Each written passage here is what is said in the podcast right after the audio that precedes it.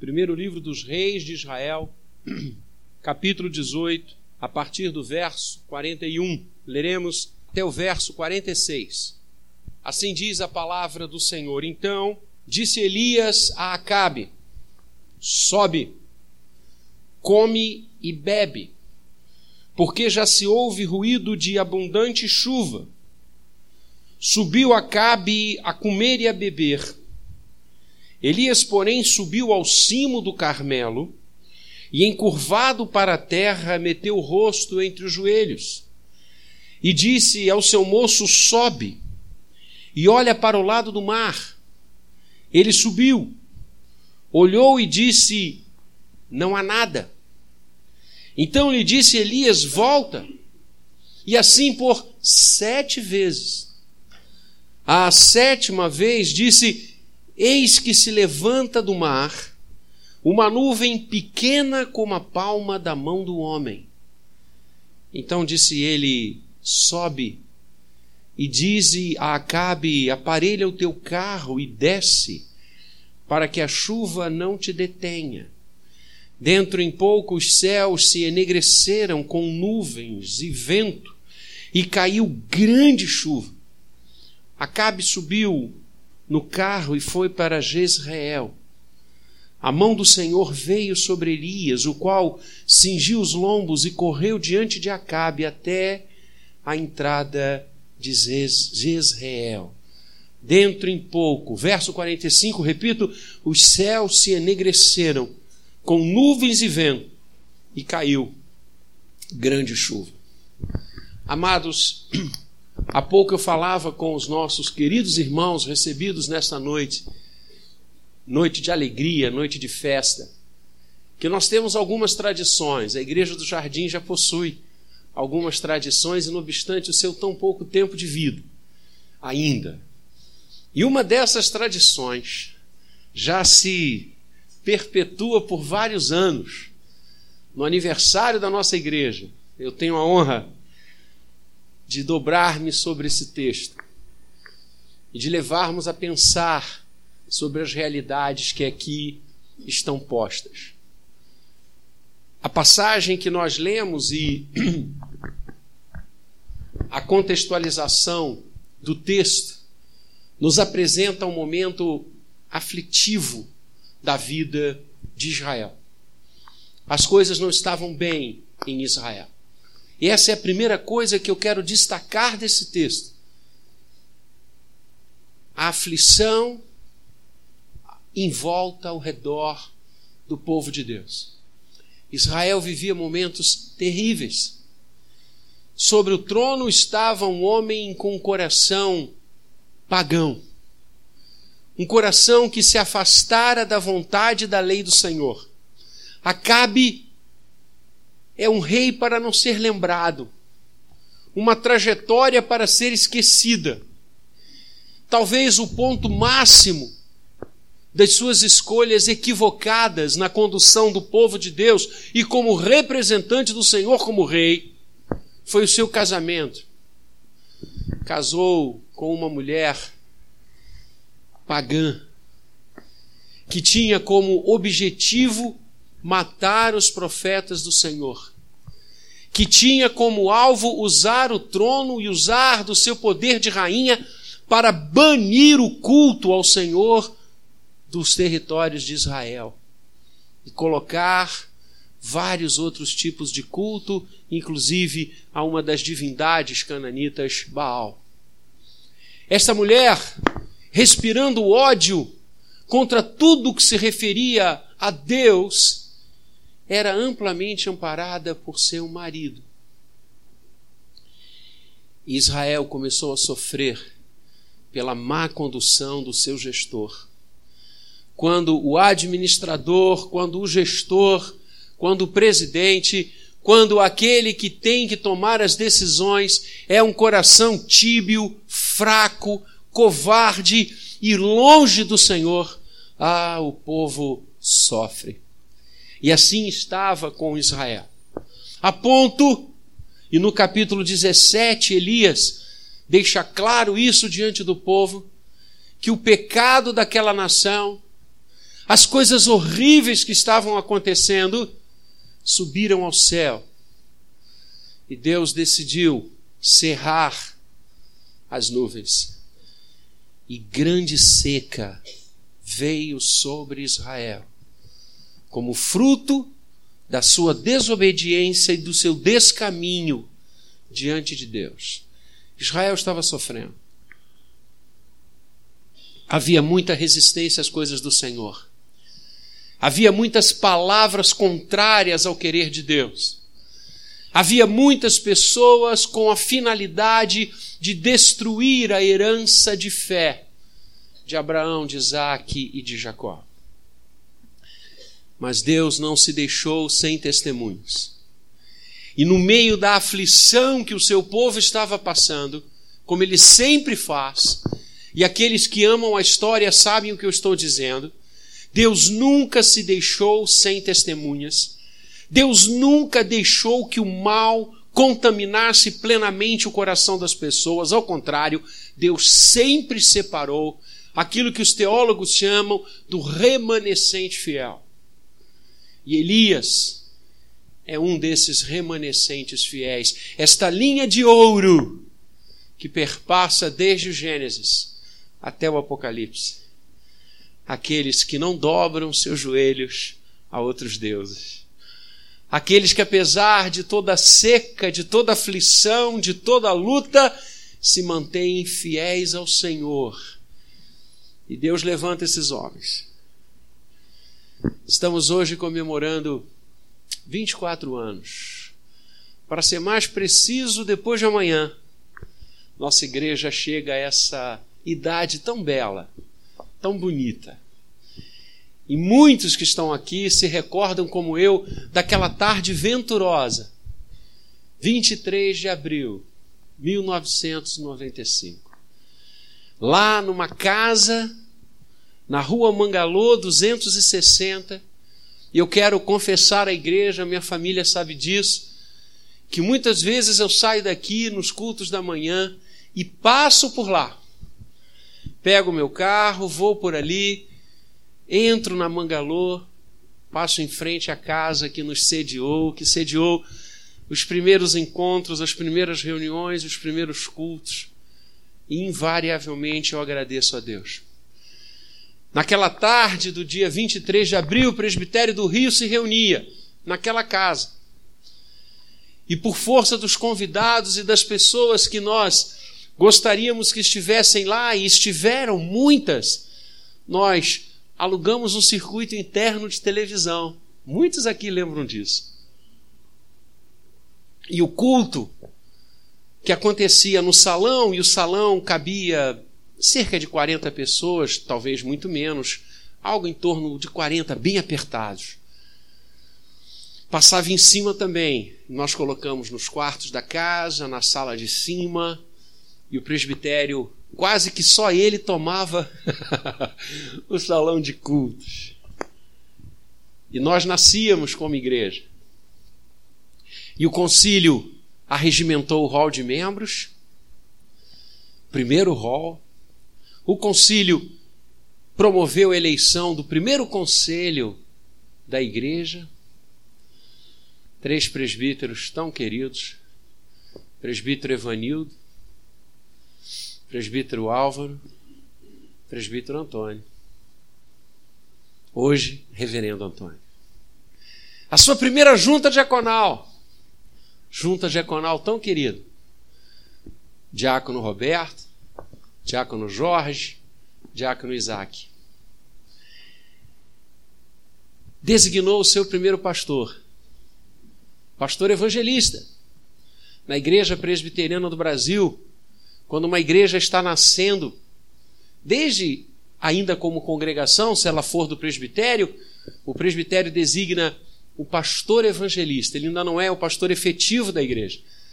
A igreja está começando e eu tive a honra de ser designado o primeiro pastor da igreja presbiteriana do Jardim Guanabara. Porque, como congregação, no, nos quase dois anos que eu estive, com a congregação, era pastor da igreja de Copacabana, cedido para plantar a igreja aqui no jardim. e com seu conselho, com seu pastor, com a sua junta, com seus primeiros membros, começávamos a jornada. Começávamos a jornada. E essa jornada se espraia agora, nos seus primeiros 24 anos. Só que as situações também não foram fáceis. Tal qual aquela situação que Israel vivia naquele momento histórico de Elias, e lemos no texto. Também nós enfrentamos muitas dificuldades, muitas adversidades. Muitas pessoas, como Jezabel, urdiram contra nós. Muitas pessoas se levantaram para nos coibir, para nos desanimar, para dizer que estávamos enfrentando uma grande seca, que não adiantaria os nossos esforços, que não adiantaria as nossas lutas, que não adiantaria as nossas batalhas vozes de dentro de nós, não apenas os de fora. A todo instante estabeleciam uma visão pessimista. Nós nunca teremos quem toque. Nós nunca teremos louvor aqui. Nós nunca teremos homens para nos liderar como oficiais. Nós nunca teremos SAF. Nós nunca teremos mocidade. Nós nunca teremos UPA. Eu estou indo embora, estou levando meus filhos porque eles são adolescentes e eles precisam de uma igreja forte e nós somos muito fracos. Ah, como eu ouvi isso! E como eu chorei muitas vezes indo para casa. Não tínhamos dinheiro. Houve uma vez ainda lá, na Mangalô, que nós ficamos quase dois anos e meio para quitar os compromissos que tínhamos diante de nós. Irmãos nos emprestaram importâncias. Muitos deles, inclusive, nunca quiseram receber de volta, e eu agradeço por eles todos os dias até hoje. Sim, vozes que se levantaram para dizer: desistam, situações difíceis que enfrentamos. Mas depois do tempo da seca, a palavra de Deus chega a Elias. E a palavra de Deus chega a Elias e diz: Sobe, come e bebe, porque já se ouve ruído de abundante chuva. E Elias disse isso a Acabe. Elias traz a Acabe o que Deus colocara no seu coração. Elias chega diante do rei, diante da autoridade humana máxima em Israel naquele momento, e diz: Come e bebe, porque já se ouve ruído de abundante chuva. E o rei crê nessa palavra de Elias. E o rei diz: se você está dizendo, é porque vai chover. E não obstante não termos qualquer menção disso, não há qualquer rusga, mínima que seja, de que esta seca que nos vitima, que esta palavra de derrota que nos acompanha vai ceder. Mas olha, Deus está dizendo. Então eu vou me lembrar do que eu aprendi no passado, vou acreditar. E o rei comeu e bebeu. E Elias fez o quê? Elias subiu ao cimo do Carmelo e com seu rosto em terra, prostrado, começou a orar. Queridos, nós só chegamos ao nosso 24 aniversário porque fizemos igual a Elias. Subimos para orar. E eu seria capaz de contar para você e enfileirar grandes momentos de oração que nós tivemos aqui na nossa igreja. quando a seca ainda estava acontecendo, mas a palavra de Deus disse ao nosso coração: a chuva vem. E eu falava com o reverendo Antônio no dia da nossa, do nosso congraçamento lá na Marinha, no primeiro sábado desse mês de aniversário, que quando eu me reporto em mim, nesses vários momentos de oração, muitos nós estávamos juntos. Muitos nós estávamos juntos. Que bênção, que alegria para mim. Me recordo quando uma vez fomos ao presbitério, ainda éramos o presbitério do Rio de Janeiro. O presbitério da ilha não havia sido fundado. E nós, organizados, pertencíamos ao presbitério do Rio de Janeiro. E nós estávamos vivendo aquele momento que eu contei para você da nossa arrecadação. Nossa, era era algo muito, muito sério. Noêmia era a nossa tesoureira. E a Noêmia, dominicalmente, depois dos cultos, chegava para mim e dizia: Pastor, como é que nós vamos fazer? Como é que nós vamos fazer? E aí vem aquelas vozes dizendo: Desistam disso. Não tem sentido vocês terem uma igreja aqui. Despede os membros para que cada um vá para uma outra igreja. Vocês estão insistindo em algo que não é para acontecer. E aquelas vozes da seca machucavam a gente. E nós fomos para o presbitério. E o nosso representante era o presbítero Antônio. Então. E nós voltamos tarde e o meu carro estava na frente da nossa igreja. Eu tinha o Monza, ele tinha o Escort. E nós deixamos o Monza o maestro, lembra? Por que maestro? Cada esquina um concerto. E nós deixamos o Monza em frente à igreja lá na Mangalô e fomos no carro dele para o presbitério do Rio e ele me trouxe de volta para eu pegar meu carro. E já passava da meia-noite. E nós olhamos um para o outro e falamos: vamos orar. Não é possível, não é possível que isso esteja acontecendo. O povo está lá. Eram poucos, é verdade, mas o povo está lá. É projeto nosso. Deus falou isso ao nosso coração. E nós começamos a orar dentro do carro. E depois vocês perguntem a Ele, porque Ele está aqui conosco, nos alegrando o coração nessa noite. Eu não sei quanto tempo nós ficamos orando, não dava para imaginar, não é? Porque a sensação que nós tivemos dentro daquele carro era que nós estávamos sendo elevados ao céu. Foi uma experiência impressionantemente grande.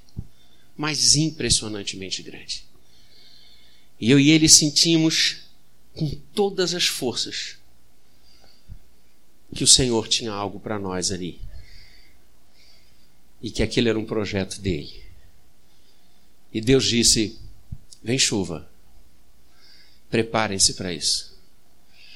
E nós saímos depois de muito tempo orando naquele carro com o nosso rosto encharcado de água, de choro. E naquela semana, naquela semana, uma senhora ligou para mim e disse: Reverendo, eu estou frequentando a nossa pequena igreja. Eu disse: É verdade, eu tenho visto você lá aos domingos, eu fico muito feliz com isso. E ela disse: Eu não sou membro ainda, pastor, mas eu quero tornar-me membro da igreja. E eu tenho uma poupança que eu fiz. E Deus colocou no meu coração que eu tenho que dar esse dinheiro para vocês. Eu tenho que ofertar essa poupança que eu guardei, é o meu dízimo, pastor porque eu estou procurando uma igreja, eu já estou procurando há algum tempo e eu guardei, fui guardando todos os meses. E eu nunca tinha sentido o desejo de entregar esse meu dízimo separado e guardado para uma igreja. Mas eu estou frequentando lá com vocês. E eu queria que o Senhor recebesse esses valores que eu guardei por muitos meses. Ele do Senhor. E pela primeira vez eu estou sentindo a vontade de entregar isso. Vocês não imaginam como eu terminei aquela ligação e eu passei a nossa conta e ela ofertou e deu para a gente colocar todas as nossas dívidas em dia. Vem chuva. A obra é minha. O segundo momento, eu podia contar uns, sei lá, mais de mil. 24 anos não são 24 dias. Mas um segundo grande momento que eu me recordo, e nós estávamos lá na Mangaloi, todos nós ansiávamos em ter a nossa sede própria. Termos a nossa sede. E apareceu uma propriedade na Estrada da Bica, 450. E nós estávamos vendo muitos imóveis. A gente acabava o culto da manhã e saíamos em dois, três, quatro, cinco carros para ver imóveis na ilha. Foi, foram muitos domingos assim. E um belo dia o irmão chegou e falou: Olha, tem uma escola que está fechada. Funcionou uma escola lá na Estrada da Bica, 450. E vamos comprar. E nós terminamos o culto e viemos ver. É onde está o nosso salão hoje. E nós entramos em contato com o casal, que era o proprietário. Eles estabeleceram um valor. E nós demos a entrada.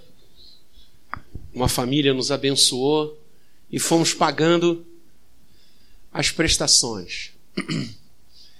E era o nosso foco, a gente não fazia quase nada a não ser carrear os dízimos, carrear as ofertas para a quitação das parcelas. E alguns estavam dizendo: como é que a gente vai fazer? Não dá. A gente não vai conseguir. E eles estabeleceram um valor para que a gente pudesse tomar posse da propriedade, como se fosse a ultimação de uma entrada. E eu, Noêmia e o presbítero Álvaro sabíamos do valor que nós precisávamos. Nós não falamos para ninguém, não contamos para ninguém, não levamos do púlpito nunca o que nós tínhamos que arrecadar para conseguir aquele momento guardamos no coração e oramos, como Elias que subiu e encurvado em terra, meteu o rosto entre os joelhos e orou. E eles nos deram um deadline que seria numa terça-feira. Ou nós cumpríamos aquele valor até terça, ou a negociação estava desfeita. E aí então nós convocamos a igreja para que no domingo fizéssemos uma marcha de amor, uma marcha de dedicação. E não falamos o quanto nós tínhamos que chegar, a não ser eu, presbítero Álvaro e Noêmia. E no culto da manhã, no culto da manhã, com as nossas crianças, e várias delas estão aqui hoje, são hoje pais e mães. E as crianças disseram para mim, pastor, assim que eu cheguei, elas disseram, pastor, a gente pode participar da marcha das ofertas? Eu falei, claro. E na hora elas vieram, nossa, o nosso salão era ali até o segundo banco, mais ou menos, o espaço. E elas vieram lá de cima, da classezinha delas. Vários estão aqui hoje e sabem o que eu estou falando. Eu tenho alguns daqueles envelopes guardados comigo até hoje. E na letrinha delas, elas escreveram assim: Deus vai nos abençoar. Deus vai nos ajudar. E elas colocaram moedas naqueles envelopes. Quando eu vi aquilo acontecendo, eu disse no meu coração: Nós vamos conseguir. Nós vamos conseguir. E ofertamos, oramos por aqueles dízimos e ofertas. Noêmia e Álvaro subiram e eu fiquei pregando. Daqui a pouco os dois desceram, tinham feito a arrecadação. E quando eles entraram no salão de cultos, no espaço do culto, o rosto de ambos estava encharcado de água. Eles tinham chorado muito. E quando eu vi aqueles dois, eu disse: conseguimos. Dito e feito. Agora, o lance é o seguinte: é que nós arrecadamos, irmãos. Eu estava lá. Nós arrecadamos o valor preciso que era necessário para ultimarmos a compra na terça-feira. Incrível, incrível não? Deus é Deus. Deus é Deus. Faltava apenas o valor da escritura. e do registro da escritura. E aí foi o culto da noite. Exatamente a taxa que o cartório nos havia cobrado. Eu já vivi tantas experiências aqui. Todos nós já vivemos tantas experiências aqui. E os anos se passaram e nós orávamos com esse espaço aqui. Nós olhávamos lá de cima nas obras que fizemos e nós olhávamos e víamos esse espaço aqui e a gente dizia: a gente quer aquele espaço para nós. Havia um muro que dividia e a gente quer esse espaço para nós, a gente quer ampliar. A gente quer estender. E num dia do meu aniversário, 27 de janeiro, os presbíteros me abençoaram indo à minha casa para orar comigo e jantar comigo. E nada do reverendo Antônio chegar. E a gente botou a panela no fogo umas duas ou três vezes e nada dele chegar. E aí, de repente, o telefone toca, o fixo esse negócio de celular. E ele dizendo assim para mim: Reverendo, eu ainda não cheguei. Por um motivo só, estou chegando. É porque eu vou levar uma notícia que vai ser o melhor presente que o senhor vai receber. Eu disse: Rapaz, venha logo. E quando ele chegou, ele reunido com o conselho, ele disse: O casal passou lá pela igreja hoje e disse que, se nós quisermos, nós podemos comprar aquele terreno. Foi uma alegria. Foi uma alegria. No dia seguinte, ligamos para eles e viemos aqui nos encontrar. E quando eles disseram o valor, eu disse: puxa, nós aguardamos cinco anos para comprar e nós não temos dinheiro. Nós não temos hoje 1% no banco que a gente precisa. Isso foi em janeiro. E eu disse: olha, não dá. Que pena. Saímos, oramos com eles e fomos embora. E Elias, quando estava olhando, disse ao seu moço: sobe e olha para o lado do mar. Ele subiu, olhou, voltou até Elias e disse: não há nada. Então Elias disse: Volta. E aquele moço fez isso por sete vezes. E nas seis primeiras ele disse: Não há nada. Não há nada. Eu disse para aquele casal: Não há nada, não há dinheiro no banco. Nós não vamos poder comprar. E dali alguns meses, eu recebo um telefonema do casal. E o casal disse para mim, pastor, o Senhor nos libera. Eu disse, como assim? E eles disseram, porque vocês foram tão íntegros na compra do primeiro terreno, que nós nos sentimos comprometidos com vocês na venda deste segundo terreno. Mas, como vocês não podem, nós estamos querendo que o Senhor nos libere, porque nós temos pessoas interessadas. E eu gostaria de ter a sua autorização para vender aquele terreno. E eu disse: espere até amanhã. Espere até amanhã. Porque na sétima vez o moço disse: Eis que se levanta do mar uma nuvem, pequena como a palma da mão do homem. Então Elias levantou e disse: Vamos, vamos, porque vai chover muito, vai vir um temporal. A graça de Deus é assim, ela não é de gotas, ela é imensa. E eu liguei novamente para o reverendo Antônio e disse: Vamos lá para a igreja para a gente orar. E fechamos lá no gabinete, era lá em cima.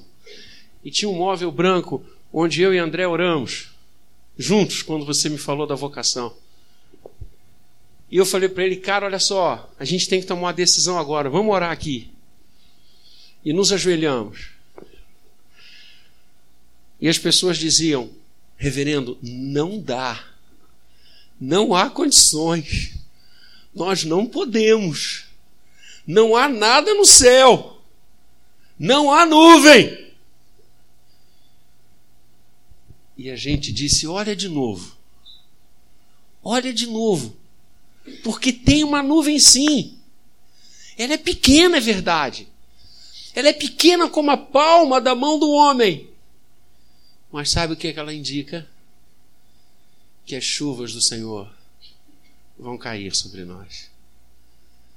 E a gente levantou daquela oração, fomos lá e demos o sinal. E o resto da história você já sabe.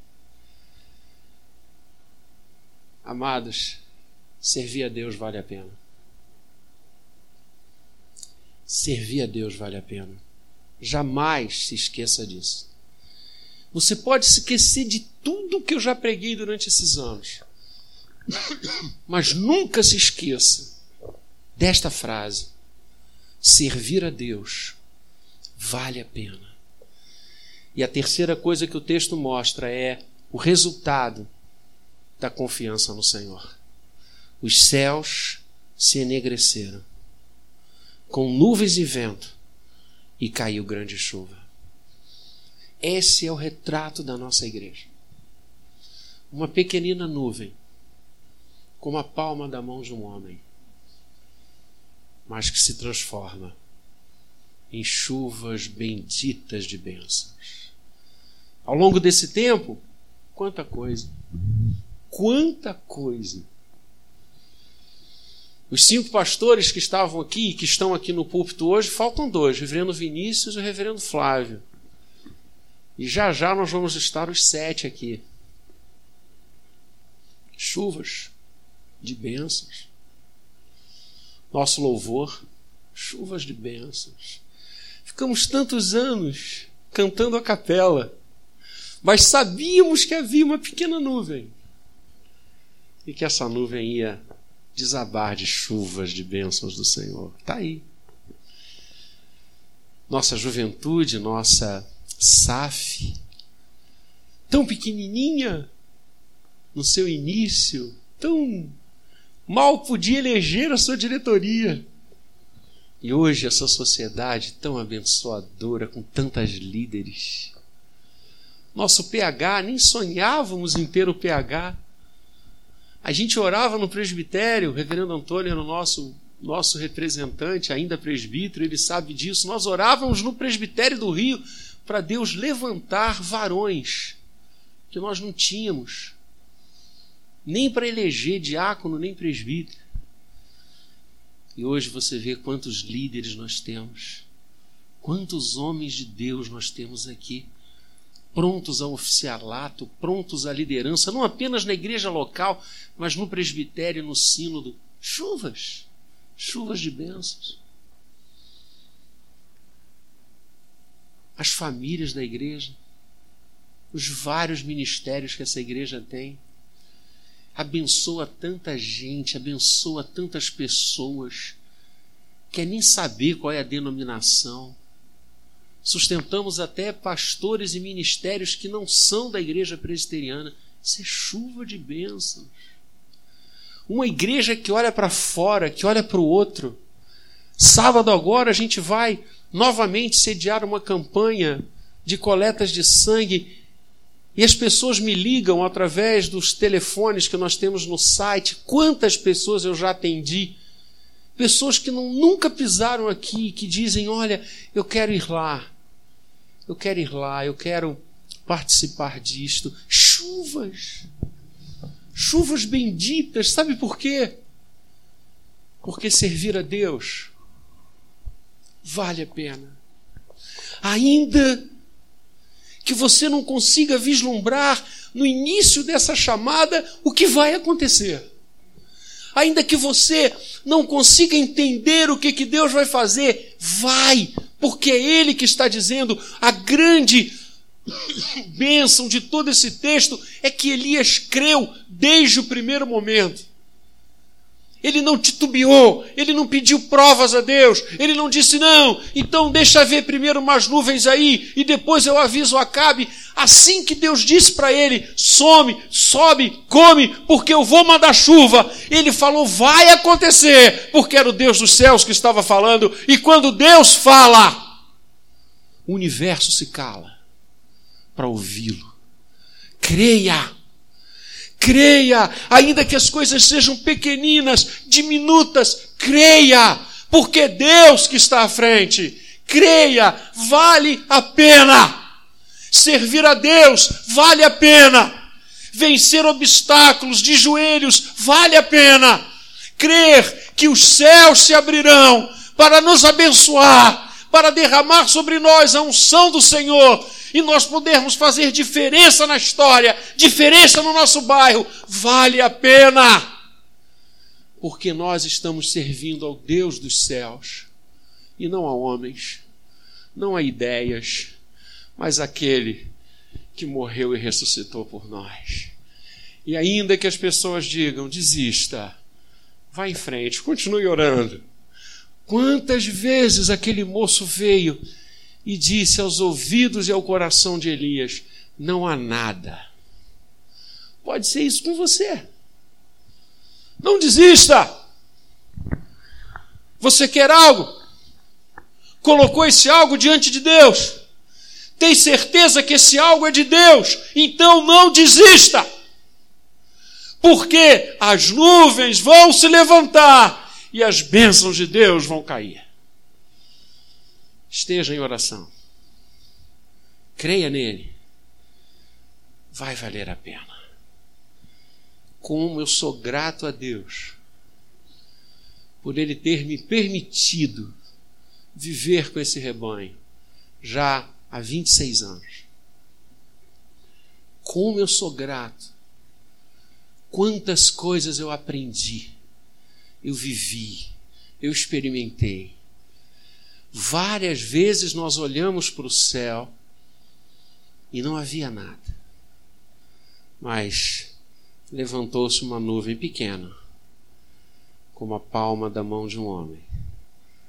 E nós nos levantamos e falamos: vamos em frente, porque as chuvas de Deus vão cair. E a minha oração, como pastor dessa igreja, o maior título que eu tenho, o maior encargo que eu possuo, o maior presente que Deus me deu, junto com a minha família. Eu oro para que nunca nós deixemos de crer que as chuvas do Senhor vão cair sobre nós. Eu oro para que nunca nós desistamos de orar porque quando estamos de joelhos avançamos. E eu oro para que nunca nós nos esqueçamos que vale a pena. E quando aquele grande dia chegar, o dia do encontro com o Senhor, nós diremos a Ele: Senhor, te servir, aguardar em ti, odiar o pecado, ser fiel na tua presença, valeu a pena. Deus abençoe a Igreja Presbiteriana do Jardim Guanabara. Amém.